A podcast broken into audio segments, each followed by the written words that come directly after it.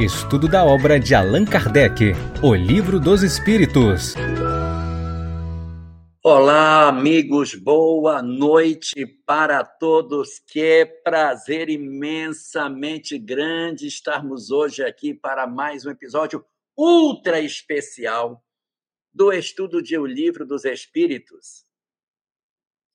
Hoje é uma data especialíssima, não somente porque hoje é o aniversário da Illinois, mas porque hoje a gente vai começar a estudar a terceira parte do Livro dos Espíritos. E isso é um negócio maravilhoso, porque é a possibilidade da gente ver a parte considerada mais interessante que a doutrina espírita possui, que diz respeito é, ao desdobramento moral daquilo que a doutrina espírita tem para nos apresentar. Então, hoje, a gente está começando as leis morais, terminamos na última segunda-feira os dados referentes à segunda parte da obra, o chamado capítulo 11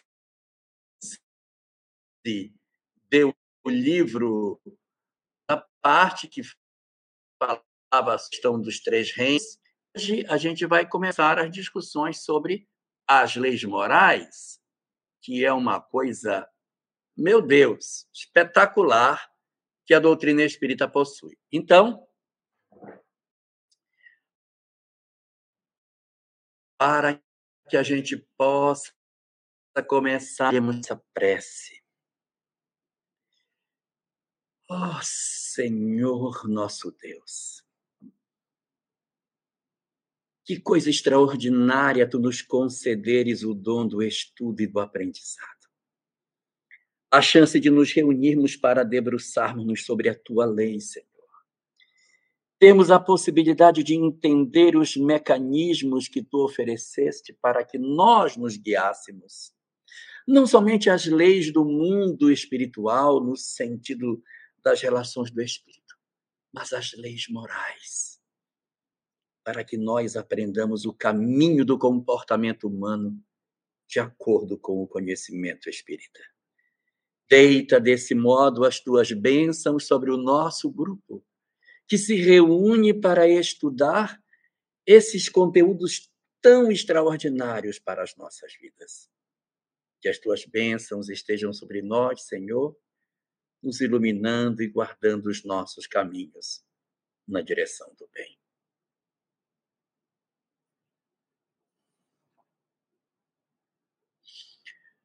Muito bem.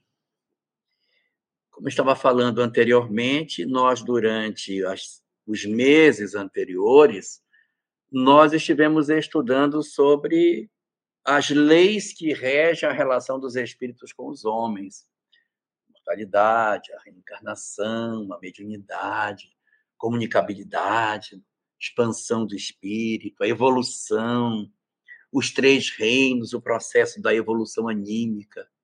Tudo isso foi objeto de discussão nos, nas semanas que antecederam a essa. E hoje, particularmente, nós vamos ter a possibilidade de avançarmos num novo elenco de saberes, que é considerada como a parte mais bela da doutrina espírita, que é o estudo das chamadas leis morais.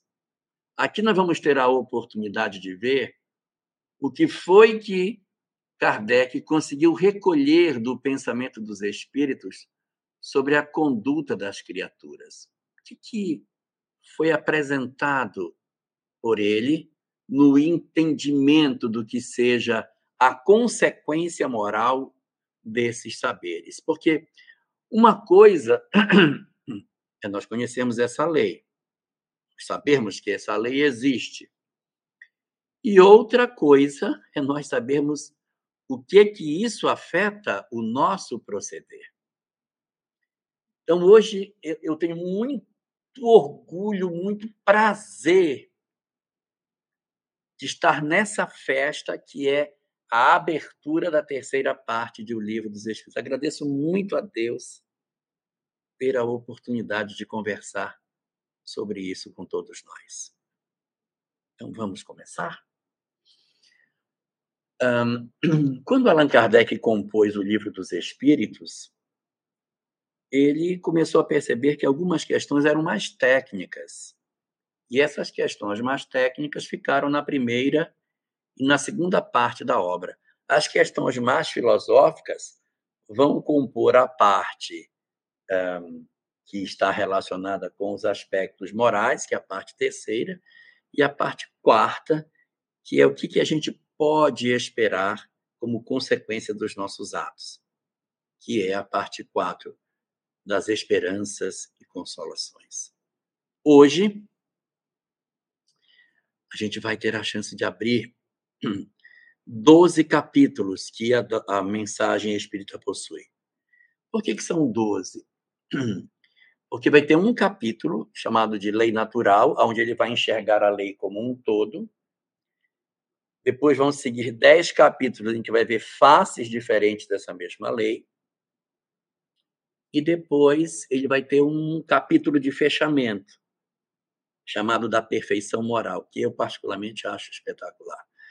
Então a gente vai poder trabalhar dentro desses nossos momentos, vai ser muitas semanas de estudo, porque vai desde a questão 614 até a 919A, famosa 919A, que é a pergunta com a qual a terceira parte encerra. Aí, pergunta 920, começa a quarta parte, que vai até a pergunta 1018, e aí a obra encerra. Então, vamos para as questões que a gente tem para trabalhar na nossa noite de hoje. Um, a primeira pergunta com a qual Allan Kardec abre as discussões morais é uma pergunta de caráter conceitual. Lógico, é uma pergunta conceitual. Não poderia ser outra, né? Porque já que nós estamos abrindo as discussões sobre lei moral, o primeiro conceito deveria ser que é de fato a lei natural, né? Que é qual é o conceito dessa ideia de eh, lei natural? E aí pergunta Kardec: que se deve entender por lei natural? O que é lei natural? É lei que está na natureza, lei que rege a natureza. E aí os espíritos vão responder: a lei natural é a lei de Deus, ou seja, a lei que a natureza tem é a lei do Criador. A lei do Criador é a lei da natureza. Boa noite, Cidinha Mota. Cidinha Mota está dizendo que acha que, que, que, esse é o meu tema preferido. Ih, Cidinha, você errou. Ó. Esse não é meu tema preferido. Esse é o meu tema mais do que preferido. Eu adoro a terceira parte de O Livro dos Espíritos. Nossa, estou me sentindo tão honrado de poder estar aqui fazendo esse estudo, você não faz ideia. Então, a primeira das perguntas é que se deve entender por lei natural. Lei natural é a lei de Deus, ou seja, a lei da natureza tem um Criador. Aqui já tem um conceito. A ideia de que, na verdade, a lei da natureza não é uma coisa do acaso. que ele poderia dizer, né? A lei da natureza é a lei que se aprimorou. É. Ela tem um autor. Na visão de mundo da doutrina espírita, existe um criador, existe uma força criadora. Então, é, essa lei que a gente vai estudar, ela tem um autor, ela tem um, uma, um, uma personificação em algo que é o criador dessa lei como um todo. E aí, na sequência desse texto, os Espíritos dizem: é a única verdadeira para a felicidade do homem. Se é a única verdadeira, é porque não tem outra Bete Teles, não existe outro caminho para conduzir o homem à felicidade que não seja viver a lei de Deus. E isso é assim porque Deus estabeleceu assim. Então, é, é, é da seguinte maneira: o Criador que tudo criou, criou a lei e criou a nós e disse: Ó, eu vou entregar para vocês a felicidade. Mas tem um detalhe. Só vou entregar a felicidade para quem viver a minha lei. Enquanto não viver essa minha lei, não vai ser feliz. Não vai ser feliz. Nós só alcançamos a felicidade quando a gente se identifica com essa lei. Enquanto não faz isso, sofre, padece, passa por uma série de experiências desnecessárias de sofrimento, até aprender a lei de Deus. Quando aprende a lei e se aproxima, porque às vezes a gente aprende e não se aproxima, né? Tem gente que sabe, mas não faz. Mas quando a gente conhece e pratica essa lei, nós automaticamente começamos a experimentar a felicidade. Então, ela é a única verdadeira para a felicidade do homem. Eu posso inventar uma série de coisas para fazer o homem feliz, mas verdadeira só tem uma. Não é lindo? Porque, assim, ó, a gente poderia dizer: ah, tem um caminho que conduz à felicidade. Mas eu não sei qual é. Nós estamos num ponto da evolução tão legal que, além da gente saber que a lei de Deus é a única que conduz o homem à felicidade, nós também já sabemos quais são. É, a, quais são as formas de conduta para viver essa lei? Porque essa forma de conduta nos foi revelada quando Jesus esteve aqui. Porque senão eu disse assim, puxa, mas eu queria saber como é que eu faço essa lei dizer como é que é. Eu me vingo das pessoas, pingar, tá certo. Eu cobrar das pessoas, matar quem. Eu, eu, eu matar quem me fez mal, eu guardar ódio, tá correto. E a gente está num. Olha que ponto evolutivo que nós estamos. Nós já sabemos que a lei de Deus é a única verdadeira e já sabemos o que é que tem que ser feito. Legal. A lei de Deus é a única verdadeira para a felicidade do homem. E na sequência diz: indica-lhe o que deve fazer ou deixar de fazer. Então a lei, ela nos ensina o que fazer e nos ensina o que não fazer. Porque ela podia ensinar só o que não fazer, né? Podia ensinar só o que não fazer. Já viram os dez mandamentos? São dez mandamentos dos dez mandamentos, oito deles começam com a palavra não. Oito começam com não. Não terás outros deuses diante de mim. Não farás escultura. Não tomarás o santo nome de teu Deus em vão. Aí esse aqui tem. Lembra-te de guardar o dia de sábado. O outro, honrarás pai e mãe. Esses dois não tem não. Aí vem os outros cinco. Não matar, não adulterar, não roubar, não prestar falso testemunho e não cobiçar as coisas do próximo. Viram? Não disse o que é para fazer. Disse o que é para não fazer, mas não disse o que era para fazer. Então, nesse, nessa primeira etapa da revelação divina, a gente não recebeu muitas informações sobre o que fazer. Recebemos muitas sobre o que não fazer. As informações sobre o que fazer, como viver, a maneira como os homens deveriam se relacionar, nós teríamos que aguardar Jesus para que ele trouxesse a sua mensagem positiva. Que a mensagem de Jesus é uma mensagem positiva. Em que sentido que ela é positiva? Porque ela diz o que ela é afirmativa. Ela não é negativa. Não faça isso, ele diz. Amai, Amai os vossos inimigos, bendizei os que vos maldizem, orai pelos que vos perseguem e caluniam. Dá qualquer que te pedir, e ao que tomar o que é teu, não lhe tornes a pedir. E de vós também fazei o mesmo. Vinde a mim todos que vos achais cansados e aflitos, e eu vos aliviarei.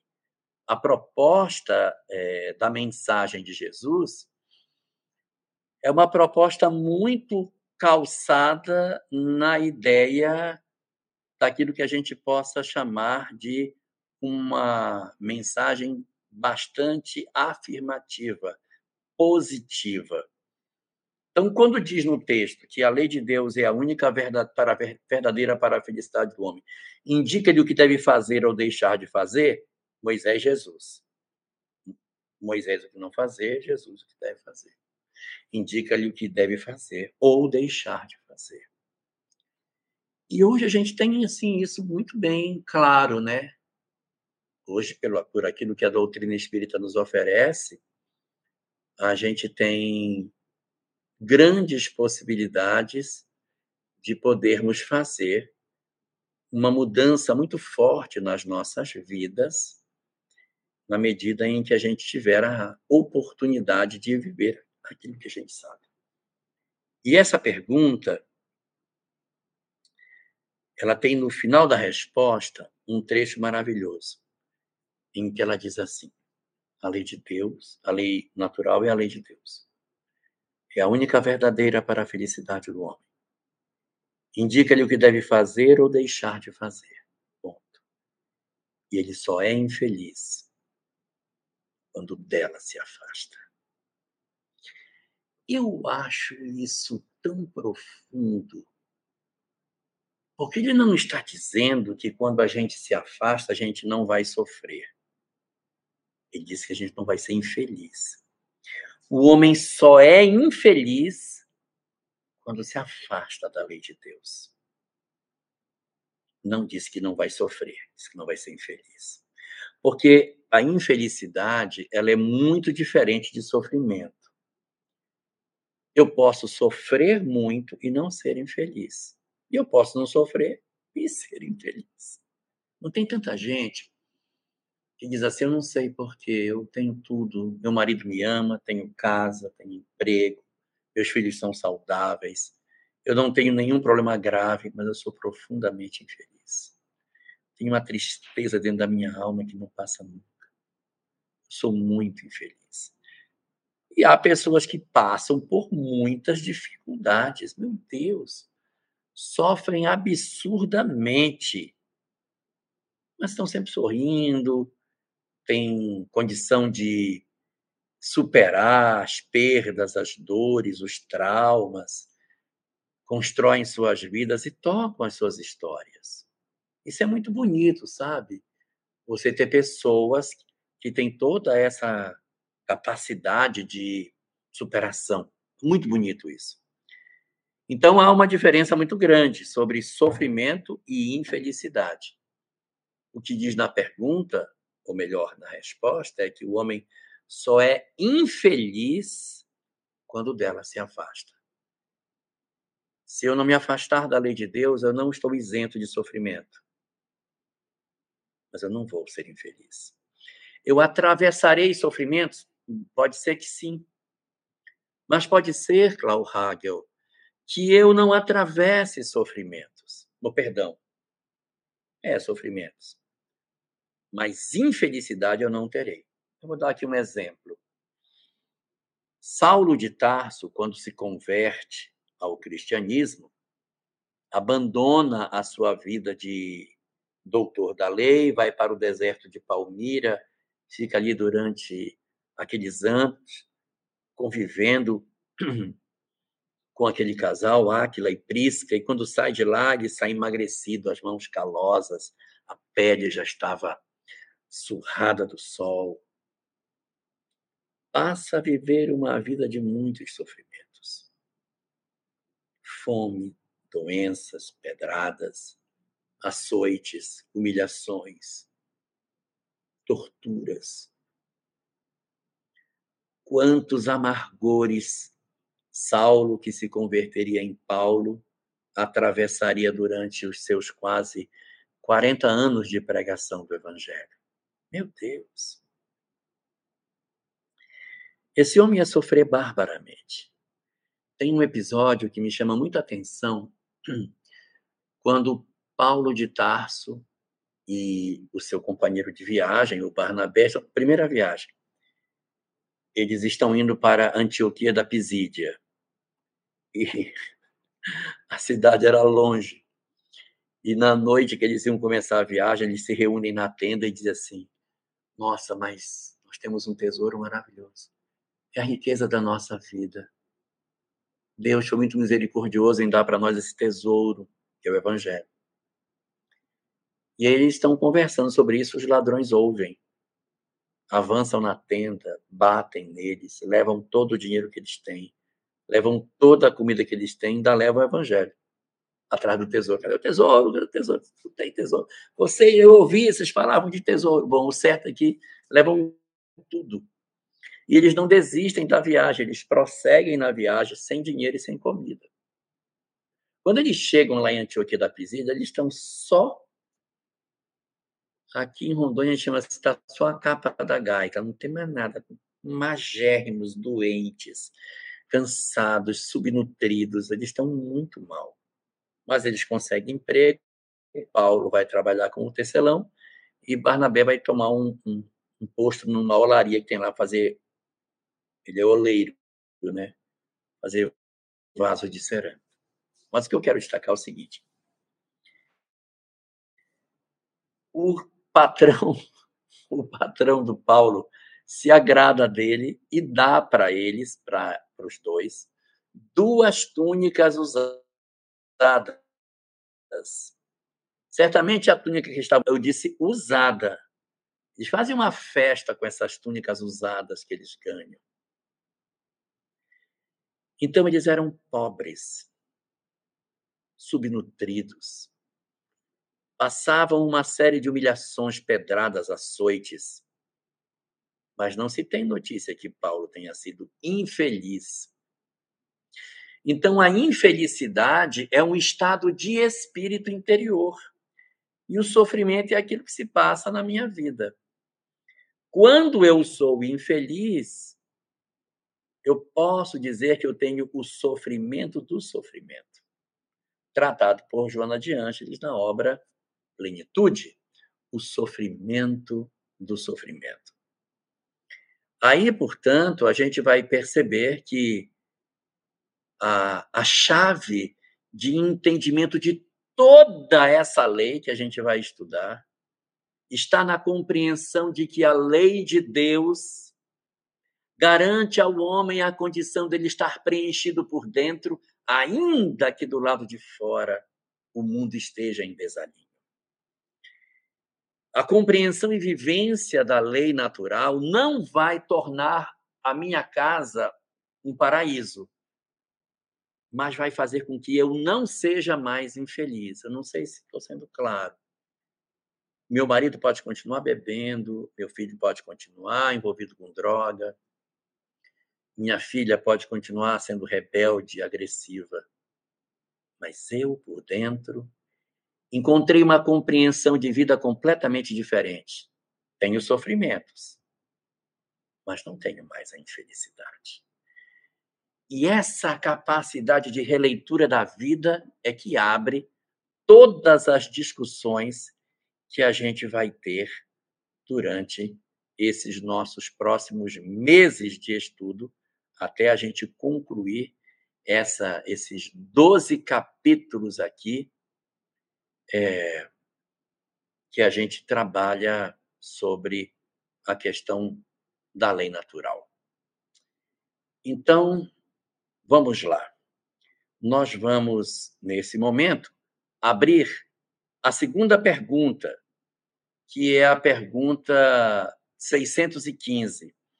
E eu queria trabalhar este conceito junto com outra pergunta que está um pouquinho mais à frente. Eu vou saltar é, aqui duas perguntas e vou combinar a questão 615 com a 618, porque elas têm um conteúdo que se aproxima muito. E aí vamos lá, vamos vamos fazer é, a leitura desse desse ponto. A questão 615 diz o seguinte: É eterna a lei de Deus ou a lei de Deus é eterna, tanto faz de acordo com a com a tradução que a gente faça, né? é eterna a lei de Deus? E a resposta diz o seguinte: que a lei de Deus é eterna e imutável como o próprio Deus. O que faz muito sentido, né? A lei de Deus, ela é eterna e imutável, como o próprio Deus. É lógico. Imagina se Deus coloca um coloca um, uma lei e amanhã muda. Não, agora vai chover para cima. Porque, repare, olha só, Liza, é, a lei de Deus não é só as leis do mundo moral. Aqui a gente vai estar só as leis morais, é verdade. Mas as leis de Deus são as leis morais e são as leis físicas. As leis físicas também não mudam. Então, assim, quando chove, chove assim. Nunca vai chover assim. Chove sempre de cima para baixo. Então, a gente vai, é, nessa percepção, compreender que a lei de Deus nunca muda. A lei de Deus não vai mudar. Fazer o mal aos outros sempre será errado. Matar pessoas sempre será. Então, a lei de Deus não tem, não tem mudança, né? Às vezes as pessoas, assim, filho gosta muito de dizer isso. Mas, mas mamãe, todo mundo está fazendo isso. Pois é. Quando mais gente desobedece à lei de Deus, sabe o que é que significa para a lei de Deus? Nada. Para a lei de Deus, nada. Significa apenas que tem mais gente fazendo coisa errada, mas a lei. Ai, tem muita gente. Vamos mudar a lei. Vamos mudar a lei, que já tem muita gente fazendo. É, era errado, mas como tem muita gente fazendo, vamos mudar. Não vai mudar, gente. A lei de Deus é eterna e imutável como o próprio Deus. Mas é lógico, imagina os mundos estarem dentro da lei da gravidade, daqui a pouco, plim, a lei da gravidade muda, não tem como. Então, aquilo que é bem, é bem, aquilo que não é o bem, não é o bem.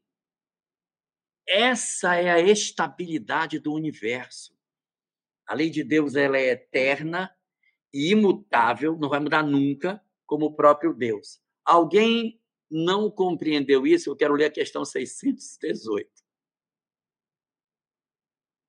Dou-lhe uma, dou-lhe duas, dou-lhe três. Todo mundo entendeu. Se todo mundo entendeu, agora a gente vai desentender o que a questão 615 nos colocou. Vocês vão ver que a questão, a questão 618 ela vai trazer um texto diferente da questão 615. Vamos ler saltando a questão 616 e a questão 617. É, nós vamos pegar a questão 618. Vamos lá. Questão 618 diz o seguinte: onde está ela? Olha a pergunta. São as mesmas para todos os mundos as leis divinas? Olha o que ele está perguntando.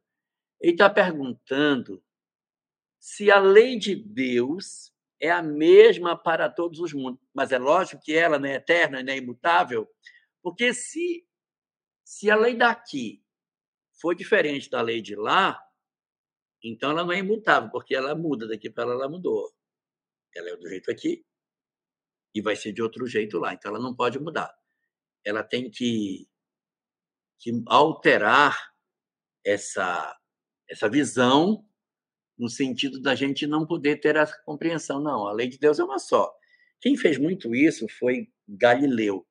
Na época de Galileu, vigia o pensamento de Aristóteles. Aristóteles tinha o seguinte conceito com relação à vida. O conceito de Aristóteles não é o conceito espírita, por favor. Estou mostrando que é para a gente entender como é que na época de, de Galileu as pessoas pensavam. Na época de Galileu, uh, o pensamento de Aristóteles era o que estava valendo. E o pensamento era o seguinte: na Terra tudo é imperfeito. Aqui é, tem imperfeição, mas no mundo, no céu, não tem imperfeição. Porque do lado de cá é o imperfeito, do lado de lá é o perfeito. Aqui é a espécie humana, é todo esse mar de. de...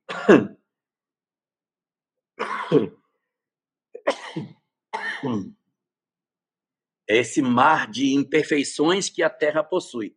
Mas no universo, tudo é perfeito.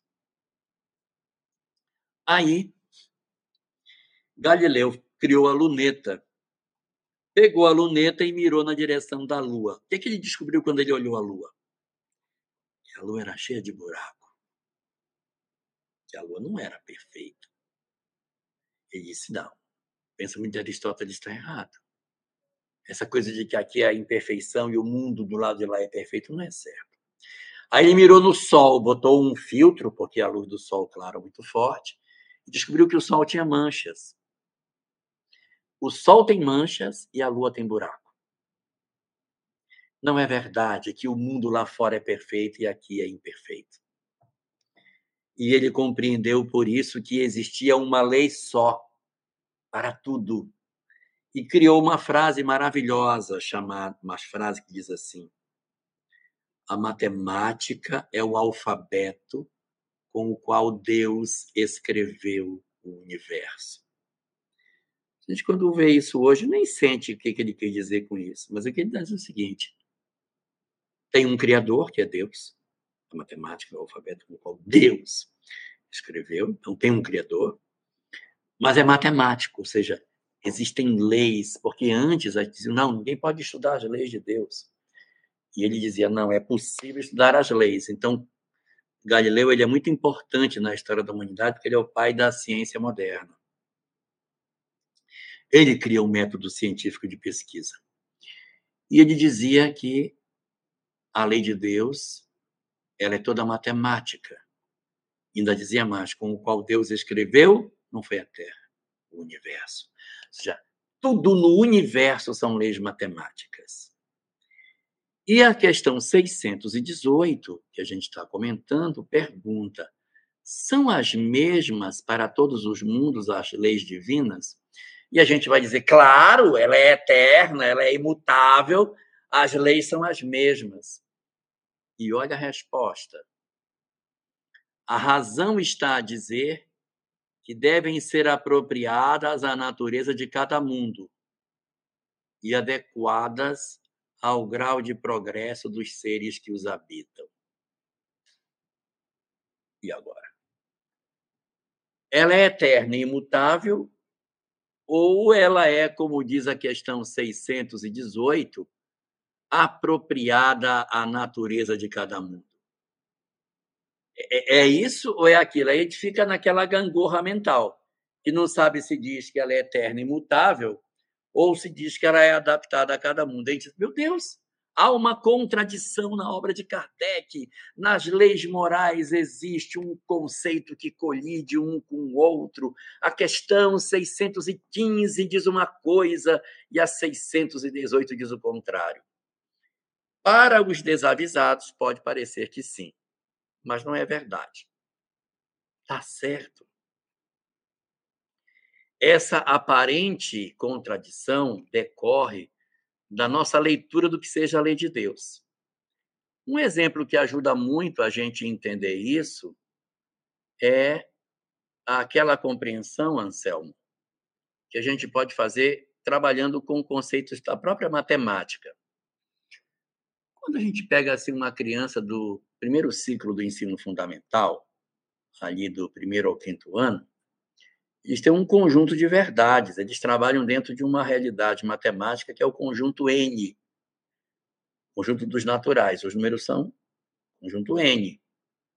Quando muito, trabalham no conjunto Q, conjunto Q+. E assim a gente vai perceber que essas crianças elas não têm noção de número negativo. Se você passar uma prova para uma criança do segundo aninho, terceiro aninho, e botar uma continha para ela fazer. Faz a conta para mim aqui. Quanto é que é 5 menos 8? Ele não vai fazer. Ele vai dizer 5, vai botar os 5 dedinhos. Como é que ele vai tirar 8? Ele não, não tem como tirar 8 de 5. Tenho 5 ovelhas. Como é que eu vou tirar 8? Não tem. E ele vai dizer para você que não tem resposta. Ele vai escrever não tem resposta porque oito é maior do que cinco. E a professora vai dar certo na resposta. Porque no grau de entendimento daquele serzinho lá de oito, nove anos de idade, é isso que tem que responder mesmo. Eu não tenho como tirar oito de cinco, então resposta não existe. certo, esse mesmo menino vai crescer. Quando esse menino tiver com 13, 14 anos, já vai estar no segundo ciclo do ensino fundamental, já vai estar estudando no conjunto Z, que é o conjunto dos números negativos e positivos inteiros, ou o conjunto Q, que tem o conjunto dos números fracionários. Esse indivíduo que está trabalhando nesse conjunto, ele já sabe que tem número negativo. E se eu fizer a mesma pergunta para ele, quanto é 5 menos 8? E disser para mim que não tem resposta, a resposta está errada. Mas como estamos errados? Não era certo ontem? Então a lei de Deus mudou? Deus mudou porque antes não era possível fazer 5 menos 8 e agora já pode? Foi a lei de Deus que mudou ou fui eu que mudei a minha percepção diante da lei? Então, é, na verdade, é a nossa visão, Anselmo, como você bem colocou. É essa visão que vai mudar na medida em que nós nos transformamos. Eu revisito a lei e eu tenho uma nova compreensão da lei que eu participei. Eu chego, eu, eu, eu chego num ambiente e tenho uma compreensão. Tempos depois, a minha leitura muda, mas não foi a visão, não foi a visão de Deus que mudou. É a minha compreensão sobre a vida que foi alterada à medida que eu desenvolvi um poder de compreensão, de observação muito maior. A lei de Deus, portanto, não muda. A lei de Deus é eterna e imutável como o próprio Deus. Mas os espíritos eles vão enxergando essa lei e ela vai mudando com o tempo. Vou dar um exemplo. Haverá um momento na nossa evolução em que as pessoas vão dizer que dar esmola é uma coisa linda, é bonito, porque é meu e eu abro mão do que é meu e dou para uma pessoa que está passando necessidade. Parabéns, Marcou ponto, porque pegou o que era seu e deu para o outro. Mas à frente, quando eu evoluir mais, eu já vou dizer: não está certo o que eu estou fazendo. Isso não é correto. Porque eu estou dando a esmola, mas eu deveria promover essa pessoa para ela não ficar assim. Eu deveria fazer algo mais do que dar a esmola. Então, aquilo que parecia ser a virtude, agora não é mais. Mas não foi a lei de Deus que mudou. Foi o meu olhar, a minha compreensão sobre a vida que alterou com a minha evolução. A mesma coisa acontece em vários outros aspectos da vida espiritual. Hoje, por exemplo, no nosso grau de evolução, a pessoa diz assim: Olha, eu quero dizer para vocês que depois de muitos anos eu eu consegui perdoar meu pai por aquilo que ele me fez. E as pessoas, nossa, que maravilha, e abraça, é aquele choro, porque eu perdoei meu pai, nossa, que progresso, que lindo. Mais para frente, perdoar não vai ser virtude. Perdoar vai ser uma imperfeição. Por quê, Klaus Hagel? Por quê? Porque quando a gente é, perdoa uma pessoa, na verdade significa que eu primeiro me aborreci, que eu primeiro me magoei, que eu primeiro criei raiva, aí eu trabalhei o meu interior e perdoei essa pessoa. Então isso aí para nós hoje é um progresso. No futuro, a pessoa exatamente, Ana Cléber, o evoluído não se ofende. Tanto que Jesus não diz assim, Pai, me ajuda a perdoá-los, porque eles não sabem o que fazem. Ele diz, Pai, perdoa-os, mas ele não. Ele não tinha se ofendido. O evoluído não se ofende. Então vamos ler é, a resposta dessa pergunta. Olha o que está colocado aqui em O Livro dos Espíritos. Está dito assim. São as mesmas para todos os mundos as leis divinas? Resposta: A razão está a dizer que devem ser apropriadas à natureza de cada mundo e adequadas ao grau de progresso dos seres que habitam. A lei é a mesma, pelo amor de Deus. A lei é a mesma. O que muda, o que muda é a capacidade de nós entendermos o que seja. Quando eu olho uma água congelada, uma água em estado líquido e uma água em estado gasoso, tudo é água. É, é, é a mesma substância, mas em momentos diferentes. Na nossa evolução, vai haver momentos em que determinadas condutas vão ser sinal de progresso. Meu Deus, boa noite, Nair, Misrai, boa noite para você. Que maravilha! Que coisa boa ter você aqui. Seja muito bem-vinda. Não esqueça de quinta-feira ir para o grupo de estudo. Não vou estar quinta, mas no final, na entrada do mês de novembro, eu volto para Curitiba. Bom? Então, o que, que eu enxergo na dinâmica eh, dessa percepção que a vida me oferece. Eu consigo ter a compreensão que, na verdade, a minha compreensão de vida vai mudar. É a mesma água, sólido, líquido ou gasoso, mas eu interpreto de maneira diferente. Eu olho e tenho outra leitura. Eu passo a ver de maneira distinta. Então a lei de Deus ela será sempre a mesma a nossa capacidade de revisitar essa lei e ter dela uma nova visão do que ela seja é que vai fazendo com que eu tenha a sensação de que é, a lei mudou, mas a lei nunca muda. A lei é sempre a mesma. Sou eu que me transformo e passo a ver de maneira diferente. Sim, Nair. Vamos continuar com as nossas orações. Vamos continuar. Bom, essa conexão da 615 com a 618, eu queria fazer para poder a gente avançar. A gente vai ver agora a questão 616, tá? Que eu só fui lá buscar 18, mas a gente segue no texto daquilo que a 616 nos diz. Então, nós já vimos a 614, vimos a 615,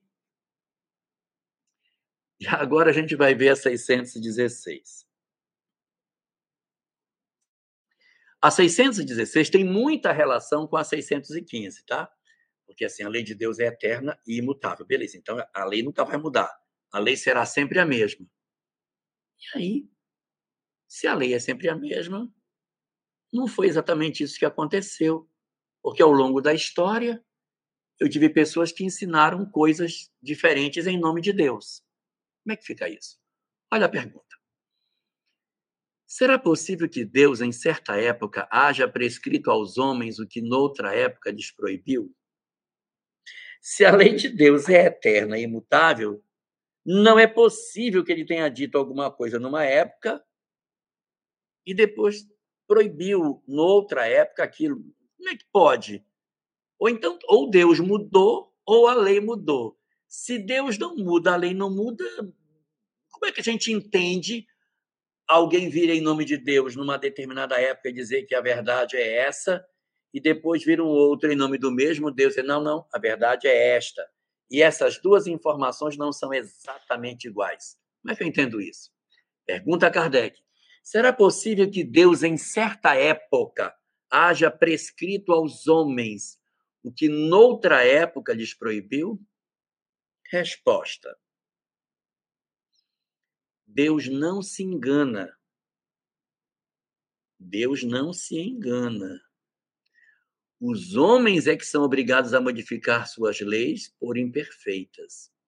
As de Deus, essas são perfeitas. A harmonia que reina no reino, no, no universo material, como no universo moral, se funda em leis estabelecidas por Deus desde toda a eternidade.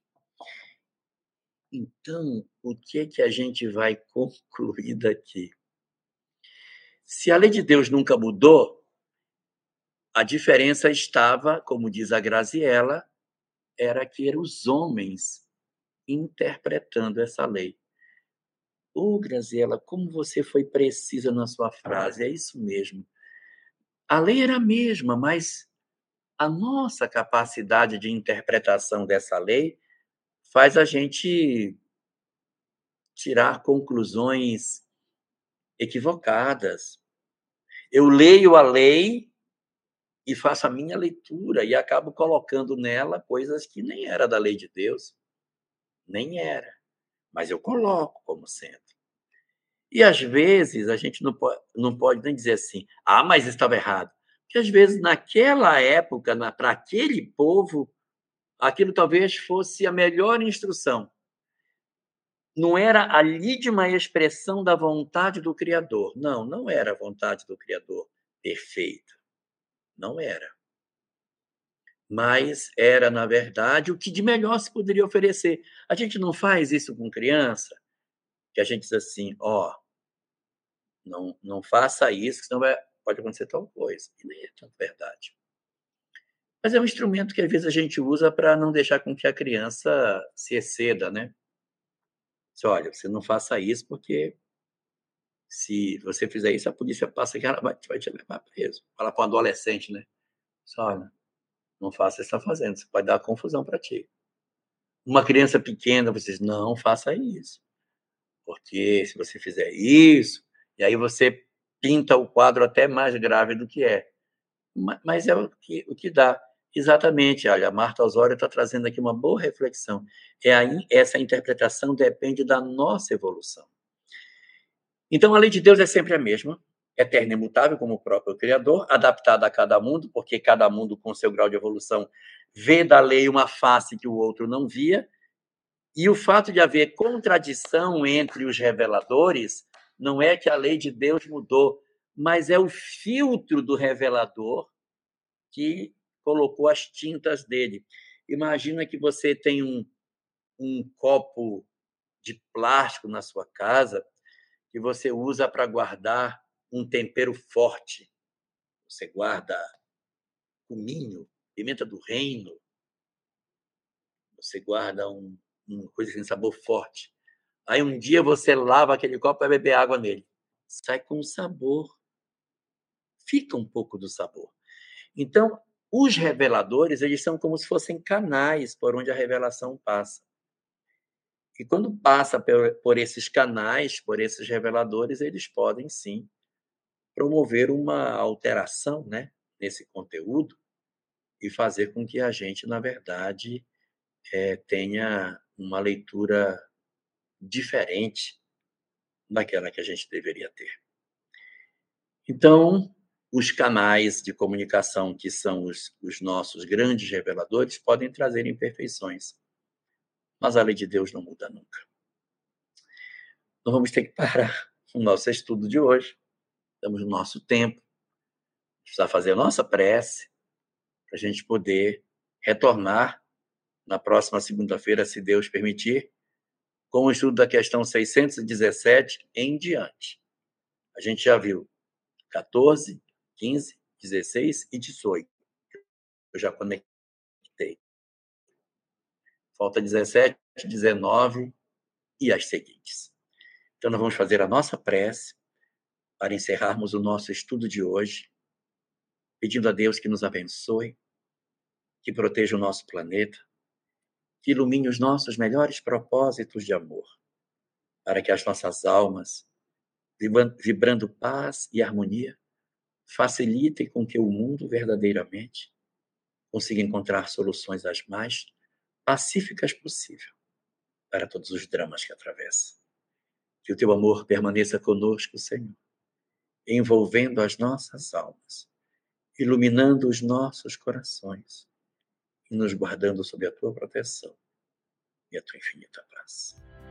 Estude conosco. Faça parte da família Espiritismo e Mediunidade.